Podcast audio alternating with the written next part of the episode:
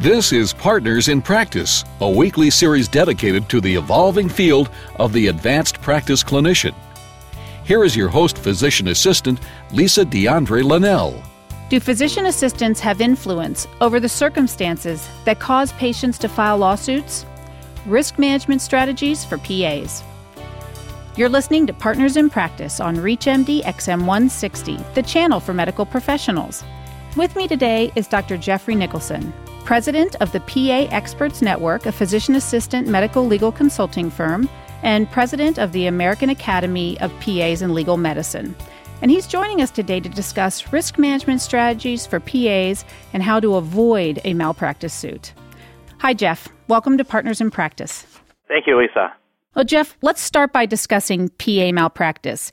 Tell us what's the difference between the malpractice that PAs carry and the malpractice that MDs carry? Well, malpractice in general applies equally to both PAs and MDs in terms of medical care that's being provided. The difference is that physicians are also responsible in their supervisory role for physician assistants. So that adds an extra burden besides the medical care that's provided. They are also then ultimately responsible for the medical care provided by PAs. But the definition of malpractice for the two are exactly the same, but each is held to a different standard of care. It may or may not be the same depending upon what the medical issue is. Yeah, that's a common misunderstanding that PAs are required to carry the same amounts of insurance in malpractice as physicians, correct? That is correct. So you're a PA, but you're also a PA expert witness. What makes a PA qualified to be a legal expert, and what is their role? Well, a physician assistant expert witness, or any expert witness for that matter, is someone who will be able to review medical records and testify whether or not the standard of care was met for that particular medical encounter. The standard of care is generally defined as what a provider with similar credential, experience, and training would be expected to know or do under similar circumstances. That's a fairly standard definition of the standard of care. In Wisconsin, they go a little bit more detailed and they say exercising the degree of care, skill, and judgment which a reasonable physician assistant would exercise given the state of medical knowledge at the time of diagnosis or treatment. So that is what a PA expert is asked to do to look at the medical record and to determine whether or not the standard of care was met. So, do PA experts work in a specialty? Are they cardiovascular PA experts or orthopedic PA experts, or do they cover all of the specialties in primary care? It really depends upon the issue involved. It's generally best to have a PA who is experienced in the specialty of the PA's conduct in question because they are more knowledgeable about the details of that particular practice. For example, I'm a full time emergency medicine PA and have also for many, many years been a family practice PA. So I am comfortable in testifying on the standard of care for emergency medicine and basic primary care medicine, whether it be urgent care, family practice, and so on. I would not be as comfortable in testifying to the standard of care of a neurosurgery physician assistant. Instead, I would then, through my consulting company, go out and find a neurosurgery PA who would be willing and interested to review that particular case. Yeah, it makes perfect sense. So, how did you get into the medical legal aspects of PA practice? Well, I was the director of the physician assistant program at the University of Wisconsin Madison for many years. And as soon as I became director, I started getting phone calls from attorneys. In my particular case, an insurance adjuster came over to my office in Madison, Wisconsin, and had an X-ray he wanted me to review to see if I noticed a navicular fracture or not. And based upon our interaction, he decided to not settle the case, but go ahead and forward that on to the attorneys, and then the attorney asked me to be the expert witness for that case. And so that was my very first case. And then by word of mouth, that attorney gave my name to other attorneys, and that's basically how it happens with most of us who get into this. We're just asked and then we get more and more referrals as the years go by. Fortunately, most of us have never been involved in a malpractice case, and we'd rather not. Could you walk us through the process of a lawsuit and what happens? Absolutely. What first happens is that the patient who has the concern will usually approach an attorney because they're upset with the care they got. The attorney will listen to what they have to say, will gather the medical records, and will look through the medical records. Now, many of the attorney's offices have legal nurse consultants who do this job. That they'll initially look through the records, and the legal nurse consultants will tell the attorney whether or not there is enough justification to move forward with a potential lawsuit. Then the second step would be that the attorney would try to find an expert such as myself or physician assistants to also look over those medical records to see whether we agree that the standard of care was either met or not met. I'm talking on the plaintiff side now. And if I agreed that the standard of care was not met, then the attorney would ask me for a, usually a formal written report, a letter stating my reasons why I believe the standard of care was not met, and that they will either do one of two things. They'll either ask for a written report or they'll take my verbal report by telephone and turn that into an affidavit, and then they'll use that affidavit to actually file the lawsuit. Once the lawsuit is filed, then the defense attorney gets involved and they hire their own experts, and then there are depositions on both sides the deposition for the plaintiff's side and the deposition for the defense side. So there will be experts on both sides. So that's the deposition phase. So there's the discovery phase, which I mentioned earlier. Then there's the deposition phase. And if after the depositions they're unable to settle, and they really do want to settle at that point, if they can't settle or come to an agreement, then they'll go to the trial and there'll be a trial phase involved. And so those are the basic three steps involved discovery, deposition, and trial. If you're just joining us, you're listening to Partners in Practice on ReachMD XM 160, the channel for medical professionals. I'm PA Lisa DeAndre Linnell, and I'm speaking with Dr. Jeffrey Nicholson, president of the PA Experts, a physician assistant medical legal consulting firm, and president of the American Academy of PAs in Legal Medicine. And we're discussing risk management strategies for PAs and how to avoid a malpractice suit. Okay, Jeff, so people love statistics and we want to hear numbers. I've been a PA 10 years. What is my career chance of being sued? Okay, well, first let me say that there is not a lot of published research out there on malpractice of physician assistants. And so I chose as my PhD dissertation topic to compare the malpractice incidence of physician assistants with that of nurse practitioners and physicians over the first 17 years of data collected in the National Practitioner Data Bank. The National Practitioner Data Bank is that depository of adverse events and malpractice that is required reporting from all hospitals and clinics and medical examining boards and attorneys' firms and insurance companies all throughout the country.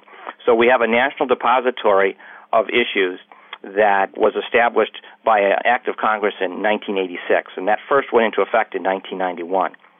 My dissertation research determined that for that first 17 year period in the National Practitioner Data Bank, that would be 1991 through 2007, there was one lawsuit for every 2.7 physicians and one lawsuit for every 32.5 physician assistants. So it showed that physician assistants had a 12 times less likelihood of being sued over that 17 year period than physicians did. So basically 3% over a 17 year period as opposed to physicians, which was a little over one in three in that 17 year period. Well, that's impressive. So let's dig into the meat of this. Based on your review of PA malpractice cases, share with us some of the common themes or mistakes that are made by PAs that has led to them being sued. Sure. I actually will be doing a presentation at the AAPA conference in Atlanta, and I also recently just did a similar presentation for the Wisconsin PA Academy, and it was looking at cases that were reviewed by not only myself but other members of the American Academy of PAs in Legal Medicine. And I'll just review with you some of these common themes.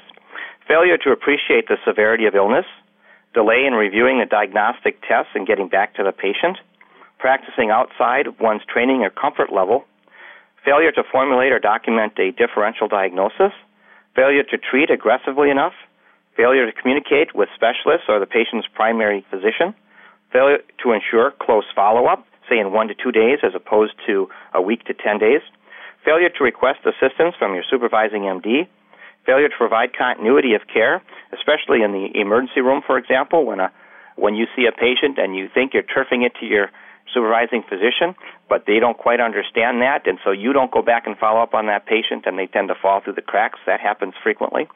Failure to treat patients respectfully. Failure to clarify and document the transfer of care, especially in the ED setting, for example, who's in charge? Are you in charge or is your supervising physician in charge? You need to ask them, are you taking over or am I still involved? Failure to get overread on films by the supervising physician or the radiologist in a timely fashion, being hasty and rushing in your patient care, and minimizing patient complaints or findings. Those are some common themes that I've found throughout a whole host of cases that I've reviewed over the last several years. Yikes.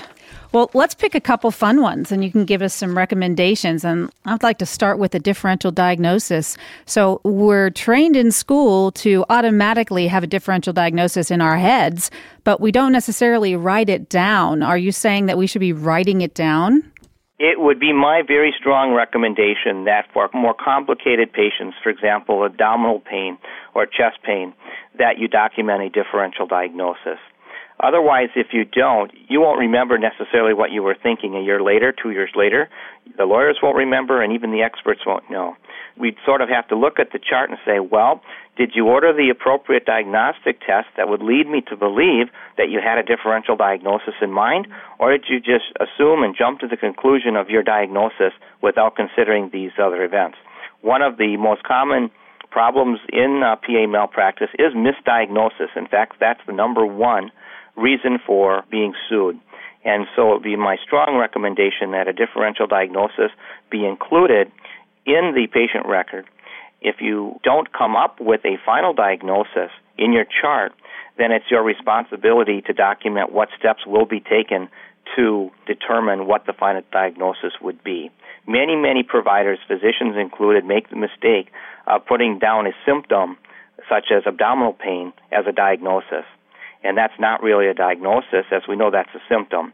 So unless you document what might be causing the document pain, abdominal pain, and what steps you're going to take to determine what's causing that abdominal pain, you have not done your job. That's really good advice. And let's talk about charting for a second because, you know, we're all in such a hurry and, and many of us have electronic medical records now. But a patient will come in and give, you know, 15 chief complaints. And are we then required to go through each one of those? And, and how can you avoid that to make the chart not so messy? If a patient comes in with multiple complaints, you've got to sort of treat them separately. Okay, if you don't have enough time in a 15 minute office visit or a 5 to 15 minute ER urgent care visit, you really need to tell the patient that you can only take care of one or two issues at a time. So that would be my first recommendation. And then for each complaint, you've got to be do a very thorough history. I don't know if folks remember in school we were taught old CARTS, O L D C A R T S. That's for any specific symptom, especially it fits very well for things like chest pain or abdominal pain. What's the onset, location, duration, character, aggravating factors, relieving factors, treatments tried, and symptoms associated. So that mnemonic old CARTS is very important and very helpful in helping you to do a complete history of your chief complaint. All right, so I'm at work and I make a mistake. Do I apologize to the patient? Do I call my attorney? Or do I do both? If you make a mistake and you're concerned a patient had a bad outcome and you're feeling this, you know, in your gut, oh my goodness, I wish this hadn't happened. The first thing you need to do is contact a risk management officer in your clinic or in your hospital and discuss the case with them.